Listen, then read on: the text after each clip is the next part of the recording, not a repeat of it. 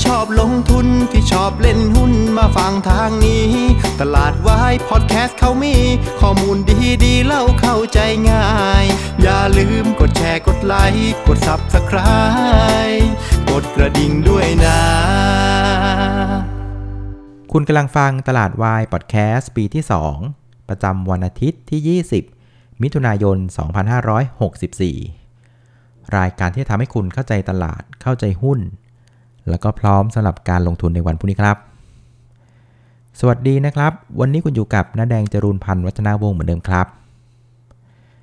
ครับก็กลับมาเจอกันอีกครั้งนะครับสำหรับรายการตลาดวายพอดแคสต์นะครับซึ่งในเวอร์ชั่นของ Weekend นะครับเราจะเจอกัน1วันก่อนวันเทรดนะครับซึ่งถ้าเกิดว่าเป็นเสาร์อาทิตย์ปกติใช่ไหมครับเราก็จะเจอกันช่วงวันอาทิตย์นะครับสายๆบ่ายๆเที่ยงๆเย็นๆนะครับว่างเมื่อไหร่แล้วก็ไปเจอกันเมื่อนั้นนะฮะส่วนตลาดวายพอดแคสต์ในเวอร์ชันปกตินะครับเราจะเจอกันวันจันทร์ถึงวันพฤหัสนะครับช่วงค่ำๆนะฮะประมาณสัก 1:00 น. ถึง 2:00 น. นะครับเอาละคราวนี้เราไปดูภาพตลาดกันนะครับสำหรับตลาดหุ้นในสัปดาห์ที่ผ่านมานะครับก็เป็นสัปดาห์ที่25แล้วนะครับของปี2564นะครับก็เป็นสัปดาห์ที่เราเทรดกันเต็มๆเลย5วันนะครับตั้งแต่วันที่14ถึงวันที่18มิถุนายนนะครับซึ่งสัปดาห์ที่ผ่านมาเนี่ยก็ต้องบอกว่าเป็นสัปดาห์ที่คลี่คลายนะหรืออาจจะใช้คำว่าชัดเจนแล้วกันนะครับเพราะว่าหลายๆอย่างที่เราเรียกว่ารอมาโดยตลอดนะ2-3 สัปดาห์ที่ผ่านมานะมันก็มีความชัดเจนขึ้นนะครับในสัปดาห์ที่ผ่านมานะครับเรื่องที่1ก็คือที่ฝั่งของอเมริกานะครับในคืนวันที่16ก็มีการประชุมธนาคารกลางสหรัฐในงวดสุดท้ายใช่ไหมครับจากนั้นก็มีการแถลงออกมานะครับซึ่งทิศทางที่ตลาดได้รับก็คือว่าเฟดเองก็เรียกว่ามีแนวโน้มละนะครับชัดเจนแล้วล่ะว่าจะมีการขึ้นดอกเบี้ยในปี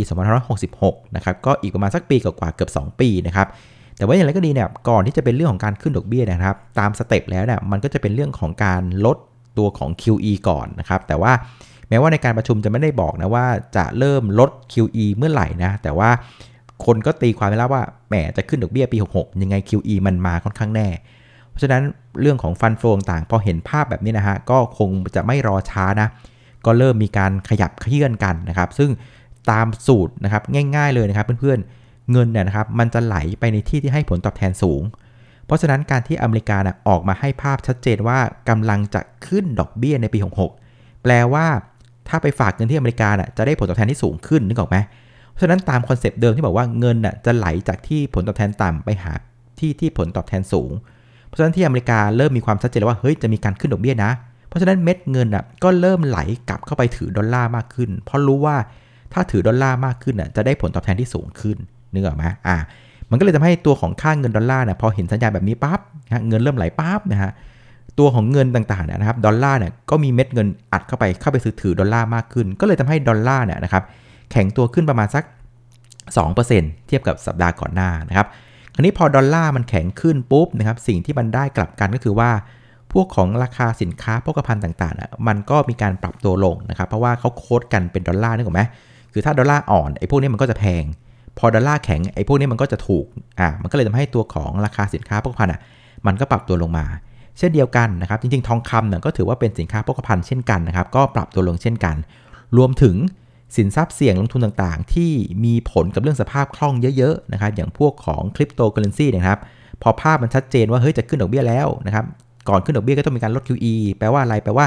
สภาพคล่องมันกำลังจะถูกถอนออกมาจากตลาดเพราะฉะนั้นพวกสินทรัพย์เสี่ยงต่างๆที่เกี่ยวพันกับเรื่องของสภาพคล่องเยอะๆเนี่ยที่เล่าให้ฟังนะครับอย่างบิตคอยน์นะครับ BTC นะฮะก็มีการปรับตัวลงเช่นกันนะครับในขณะที่ฝั่งของบอนด์ยิลด์เองเนี่ยจริงๆแล้วเนี่ยเขาก็รู้ตัวมาก่อนพอสมควรแล้วก็มีการปรับตัวขึ้นมาก่อนหน้านะครับแล้วจากนั้นก็เกิดเทคตัวลงมาจากเรื่องของอุปสงค์ที่เพิ่มสูงมากขึ้นนะครับเพราะงั้นพอภาพของนโยบายของเฟดมันเริ่มชัดเจนแบบเนี้ยนะครับอย่างที่บอกคือพวกของฟันโฟลต่างๆมันก็ต้องมีการเรียกว่าปรับแผนการลงทุนกันนะครับหรือที่เรียกว่า asset allocation นะครับคือเป็นการย้ายความมั่งคั่งจากสินทรัพย์1ไปสินทรัพย์1จากประเทศ1ไปอีกประเทศ1นึกออกไหมมันเกิดเรียกว่า asset allocation เนี่ยเต็มไปหมดเลยนะครับซึ่งอย่างที่บอกว่ามันต้องใช้เวลานะครับคือเรื่องนี้มันเป็นเรื่องที่เป็นนโยบายขนาดใหญ่เป็นภาพระยะยาวเพราะฉะนั้นเวลาทำพวกปรับพอร์ต asset allocation มันไม่ได้ทำแบบครึ่งชั่วโมงเสร็จเหมือนเวลาตลาดหุ้นมีข่าวเซอร์ไพรส์อะไรอย่างเงี้ยนะฮะบางทีครึ่งชั่วโมงมันก็ปรับเสร็จ แต่ว่าถ้าในเชิงนโยบายแบบเนี้ยนะครับมันเป็นเรื่องภาพใหญ่ภาพยาวแบบเนี้ยเวลาเขาปรับพอร์ตนะฮะ asset allocation เองหรือปรับพอร์ต flow เองเนี่ยมันใช้เวลาพอสมควรนะครับอย่างที่ผมเดาไว้ว่ามันต้องใช้อย่างน้อยนะ 2-3 วันนะกว่าจะรู้เรื่องกันนะครับซึ่งในภาพที่ดอลลาร์มันแข็งแบบนี้นะฮะมันก็เลยทำให้หุ้นไทยเนี่ยนะครับมันก็เลยเป็นภาพของค่าเงินบาทที่มันอ่อนตัวลงมานะครับแต่ถามว่าหุ้นไทยจะมีอะไรกับเรื่องนี้มากนักหรือเปล่านะครับในความเห็นส่วนตัวนะผมคิดว่าเราไม่น่าจะมีปัญหาอะไรกับเรื่องนี้มากนักนะครับเพราะว่าถ้าไปดูนักทุนต่างชาตินะตลอด4ปีที่ผ่านมาเนี่ยเขาก็ขายหุ้นบ้านเราเนี่ยเป็นโอลิมปิกอยู่แล้วนะคือแทบจะไม่ได้ซื้อเลยคือขายกันแหลกอ่ะ4ปีที่ผ่านมาปีนี้เองเนี่ยก็ยังไม่ได้ว่าเป็นเนื้อเป็นหนังนะสำหรับการซื้อนะครับเพราะฉะนั้นในฝั่งของฝรั่งเองเนี่ยมันก็ไม่ได้มีโพสิชันอะไรในบ้านเรามากนักเท่าไหร่นะครับในขณะที่บ้านเราเองเนี่ยมันก็มีเรื่องของลุ้นเรื่องของการฟื้นตัวของเศรษฐกิจจากเรื่องโควิด -19 นะมันก็เป็นความหวังเล็กๆที่ผมคิดว่ามันไม่น่าจะทำให้นักทุนต่างชาติมาเทหุ้นอะไรเรามากนักเพราะขายไปเยอะแล้วบ้านเรามันกำลังจะฟื้นถูกไหมอันนี้ก็เป็นประเด็นที่อเมริกาที่มาเล่าให้ฟังก็คือความชัดเจนในเรื่องของแนวโน้มในการขึ้นดอกเบี้ยแล้วมันเกิดอะไรขึ้นนะครับคราวนี้ในฝั่งเมืองไทยมันก็มีความชัดเจนเหมือนกันนะครับมันชัดเจนคือว่ารัฐบาลเองก็ผมว่าเขาทนไม่ไหวละกับสภาวะเศรษฐกิจนะคือเศรษฐกิจเนี่ยเรียกว่าบักโกรกมากนะครับอย่างวันเสาร์ที่ผ่านมาเนี่ยผมได้แฉลบไปที่ห้างสรรพสินค้าแห่งหนึ่งนะโอ้โหอาการแบบหนักจริงๆคือแบบสุดๆอ่ะยังไม่เข้าใจว่าทนกันอยู่ได้ยังไงนึกออกไหมเพราะฉะนั้นสิ่งที่เราเห็นของรัฐบาลไทยที่เรียกว่าแสดงออกมาในตลอดสัปดาห์ที่ผ่านมาเนี่ยมันก็เป็นความชัดเจนว่าแกก็ทนไม่ไหวแล้วกับเศรษฐกิจคือถ้าปิดเมืองแบบนี้คือเละแน่นอนนะครับเพราะฉะนั้นสิ่งที่เราเห็นคือรัฐบาลเองก็พยายามที่เรียกว่าเปิดหน้าสู้เปิดหน้าแรกละนะครับแล้วก็นายกตู่เองก็ออกมาเรียกว่าแถลงนะครับแล้วผมว่ามันมีประโยคนึงที่มันเป็นภาพที่มันชัดเจนมากเลยว่าแกใช้คำว่าเราต้องยอมรับความเสี่ยงกันละต้อง take risk กันละอะไรประมาณนี้นะฮะเพราะฉะนั้นมันเป็นการบอกเลยว่ารัฐบาลพร้อมสู้แล้วนะครับคือจะติดก็ต้องติดอ่ะไม่งั้นเศรษฐกิจแบบนี้มันไม่ไหวละนะครับอันนี้ก็เป็นความชัดเจนหนึ่งที่ทำให้เราเห็นภาพในสัปดาห์ที่ผ่านมานะครับแม้ว่านะครับนายกตู่เนี่ยจะมีการเปิดบอกว่าเนี่ยจะเปิดประเทศภายใน120วันแล้วนะในขณะที่การฉีดวัคซีนวันนี้นะครับมันยังได้เพียงได้แค่ 10% ของแผนนายกตู่ในขณะที่การติดเชื้อเนี่ยนะครับมันก็ยกฐานไประดับ 3,000 คนต่อวันแล้วนะครับแล้วแถมเรื่องของการจัดสรรวัคซีนเนี่ยก็ต้องบอกว่าสับสนทุกวันยังมึนอยู่นะครับแต่ว่าเศรษฐกิจแบบเนี้ยไม่ไหวละแม่งต้องเปิดหน้าสู้ละนะอันนี้ก็เป็นความชัดเจนที่เราเห็นในสัปดาห์ที่ผ่านมาว่ารัฐบาลไทยพร้อมที่จะลุยละเจ็บก็ต้องลุยนะครับมันก็เป็น2ความชัดเจนที่เห็นในสัปดาห์ที่ผ่านมาก็คือฝั่งอเมริกาแล้วก็ฝั่งประเทศไทยนะครับซึ่งพอความชัดเจนมันออกมาทั้ง2ฝั่งแบบนี้นะครับผลลัพธ์ที่มันออกมาคืออะไรนะครับผลลัพธ์คือเซตอินเด็กซ์ไปไม่ไหวไงนะครับในสัปดาห์ที่ผ่านมานะก็ลดตัวลงนะครับประมาณสัก 1.4% นะครับคือหลักๆเนี่ยจริงๆแล้วเนี่ยมันคล้ายๆในเอเชียนะครับคือเอเชียเนี่ยมันก็ลงประมาณนี้แหละฮะแต่ถามว่าที่มันลงมาเนี่ยผมว่ามันไม่ได้เป็นเรื่องของฟันโฟลอะไรมากมายนักนะแต่ว่าผมว่ามันเป็นลำดับในเรื่องของการฟื้นเศรษฐกิจเพราะว่าฝั่งเอเชียต้องบอกว่ายังถือไพ่อยู่ใบหนึ่งที่เหนือกว่าภูมิภาคอื่นๆคือเป็นประเทศที่ยังไม่ได้ฟื้นไงคือชาวบ้านมันฟื้นกันหมดแล้วอ่ะจีนมันฟื้นแล้วอเมริกาฟื้นไปเกือบทั้งประเทศแล้วยุโรปกำลังฟื้นนึกออกไหมคราวนี้ฝั่งเอเชียเนี่ยมันมีไพ่ป๊อกอยู่ใบหนึ่งตรงที่ว่ายังไม่ได้ฟื้นไงนะครับแต่ก็มีโอกาสฟื้นนึกออกไหมเพราะฉะนั้นอันเนี้ยมันก็เลยเป็นความหวังนะเป็นโฮปที่ทำให้เหล่าฟันโฟงต่างนะครับแม้ว่านะครับเรื่องของดอกเบี้ยอเมริกามันจะมีการขึ้นมันต้องมีการทำ asset allocation กันครับแต่พอมันมีแสงลำไรว่าเดี๋ยวเอเชียมันก็ต้องฟื้นล่ะนึกออกไหมมันก็เลยทำให้เราไม่ได้เห็นแรงขายอะไรรุนแรงมากนักทั้งในตลาดไทยรวมถึงตลาดต่างประเทศนะครับหลังจากเฟดเนี่ยเห็นไหมพอเฟดเรียกว่าให้ภาพออกมาสิ่งที่เราเห็นคือตลาดหุ้นเอเชียไม่ได้ลงอะไรรุนแรงเลยลงกันคนละนิดคนละหน่อยนะครับแค่นั้นเองเพราะว่าอะไรเพราะมันมีแสงแห่งความโอกาสในการฟื้นตัวแม้ว่าวันนี้เราอาจจะยังไม่เห็นแสงนะแต่ตามลำดับแล้วยังไงแสงมันก็มาถูกไหมมันก็เลยทำให้แรงขายฝั่งไทยหรือฝั่งเอเชียมันก็เลยไม่ได้มากมายอะไรนักนะครับคราวนี้มาดูการเคลื่อนไหวของเซตอินเด็กซ์นะครับในสัปดาห์ที่ผ่านมานะครับก็วันจันทร์เนี่ยเราเด้งตัวขึ้นไปก่อนนะครับพาเพื่อนๆไปทัวร์ดอยสุเทพกันนะครับบริเวณ 1,643 นะครับหลังจากมีข่าวเรื่องที่ว่าทางกทม.เองจะเปิด5กิจกรรมนี่ถูกไหมแต่ว่ามันก็ยังเป็นการเปิดแบบกระปิดกระปอยแต่ก็เพียงพอที่จะลากเพื่อนๆไปทัวร์ดอยกันบริเวณ 1,643 ซึ่งนั้นก็เป็นจุดสูงสุดของสัปดาห์เลยนะครับจากนั้นนะครับเซตอินเด็กซ์ก็ค่อยๆอ่อนตัวลงมานะครับตั้งแต่วันอังคารพุธพฤหัสศุกร์นะครับแม้ว่าวันพุธตอนเย็นนายกตู่จะมาเปิดฉาก120วันใช่ไหมแต่ว่าเช้าวันพฤหัสมาน่ะก็ไม่ไหวนะครับเพราะว่าเช้าวันพฤหัสก็เป็นวันที่ข่าวของนายกตู่ก็เรียกว่าสะท้อนเข้าไปในตลาดในขณะที่ฝั่งของเฟดเองก็ชัดเจนเหมือนกันนะครับมันก็เช้านั้นวันนั้นก็เป็นการสู้กันระหว่าง2ข่าวระหว่างนายกตู่กับเฟดแต่สุดท้ายก็ทนแรงขายไม่ไหวนะครับก็แฉลบกันลงมานะครับโดยจุดต่ำสุดของสัปดาห์เนี่ยไปอยู่ที่ช่วงเที่ยงนะครับของวันศุกร์นะครับบริเวณ 1,604 จุดแต่ก็สามารถปิดบ่ายเด้งขึ้นมาได้นะครับจากกลุ่มของพวกโรงไฟฟ้าต่างๆนะครับคราวนี้มาดูหน้าหุ้นกันนะครับในสัปดาห์ที่ผ่านมาเนี่ยกลุ่มที่เด่นที่สุดนะครับก็จะเป็นกลุ่มพลังงานนะครับแล้วก็กลุ่มขนส่งนะครับ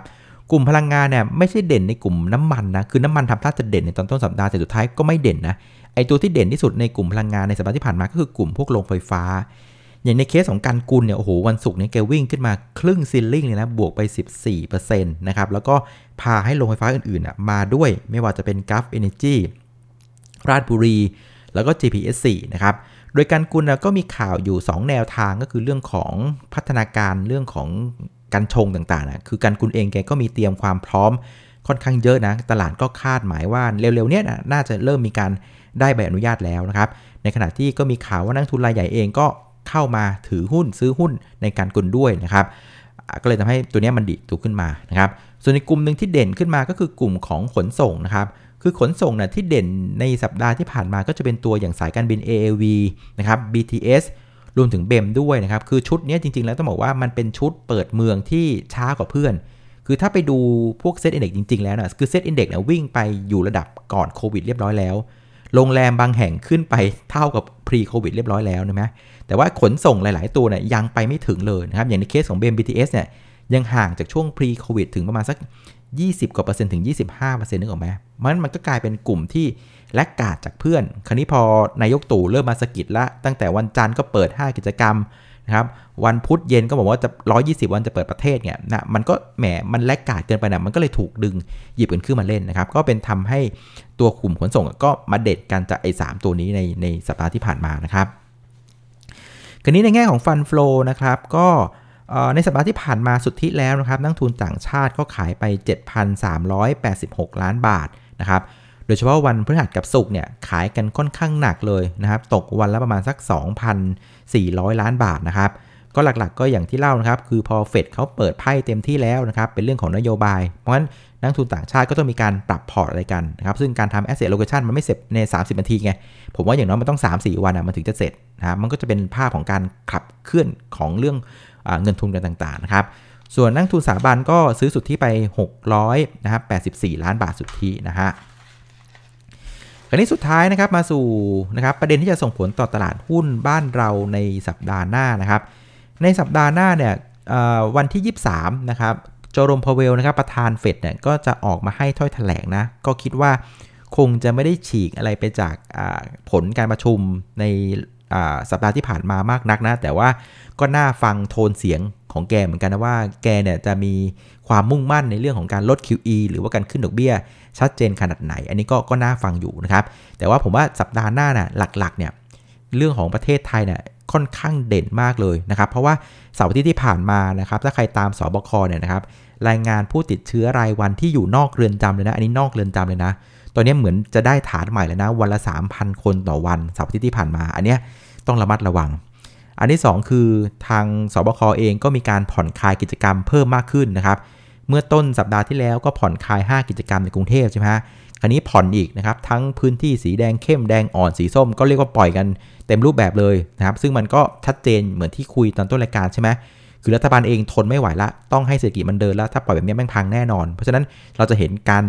ผ่อนคลายกิจกรรมต่างๆมันมาขึ้นเรื่อยๆแม้ว่าตัวเลขการติดเชื้อมันจะยังไม่ดีเท่าไหร่นะครับแล้วก็วันพุธนะครับเราก็จะมีการประชุมคณะกรรมการกำกับนโยบายการเงิน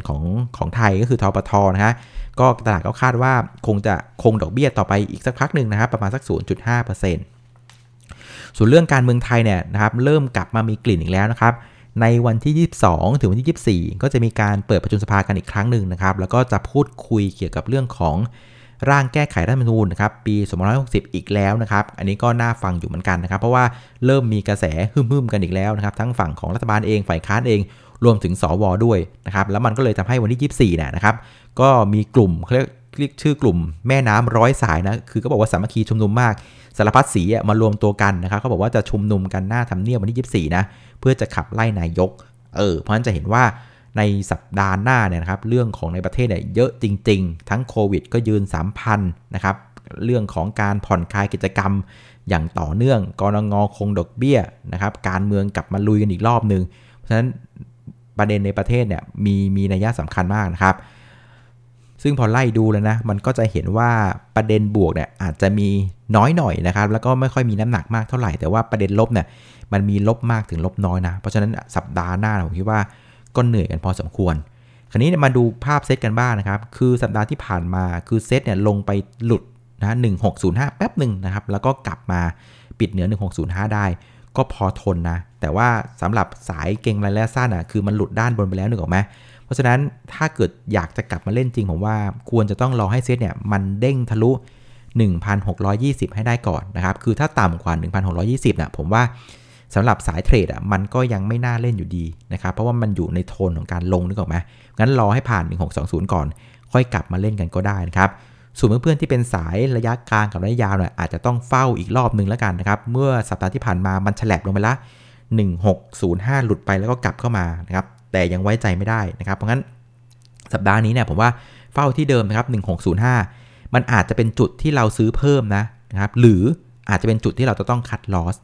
นึกออกไหม1605เนี่ยเป็นแนวที่สำคัญมากสำหรับคนที่เป็นสายลงทุนระยะกลางถึงยาวยืนได้จะเป็นเรื่องที่ดีนะมันจะเป็นจุดที่ซื้อที่ดีมากแต่ถ้ายืนไม่ได้นะโอ้โหก็แนวรับถัดไปเนี่ยก็ลึกอยู่เหมือนกันนะเนี่ยลองไล่ๆดูก็อยู่ประมาณสัก 1,590 แนวถัดไปก็ 1,580นะครับงั้นอย่าให้หลุดเลยนะครับ1605นะครับช่วยกันเชียร์นิดนึงนะครับเอาละก็ประมาณนี้ละกันนะครับสำหรับรายการตลาดวายพอดแคสต์นะครับขอบคุณอีกครั้งสำหรับการติดตามกดไลค์กดแชร์นะครับแล้วก็แนะนำรายการให้นะครับวันนี้ขออนุญาตลาไปก่อนนะครับเจอกันอีกทีวันพรุ่งนี้ช่วงเย็นๆนะครับนอนหลับฝันดีครับสวัสดีครับ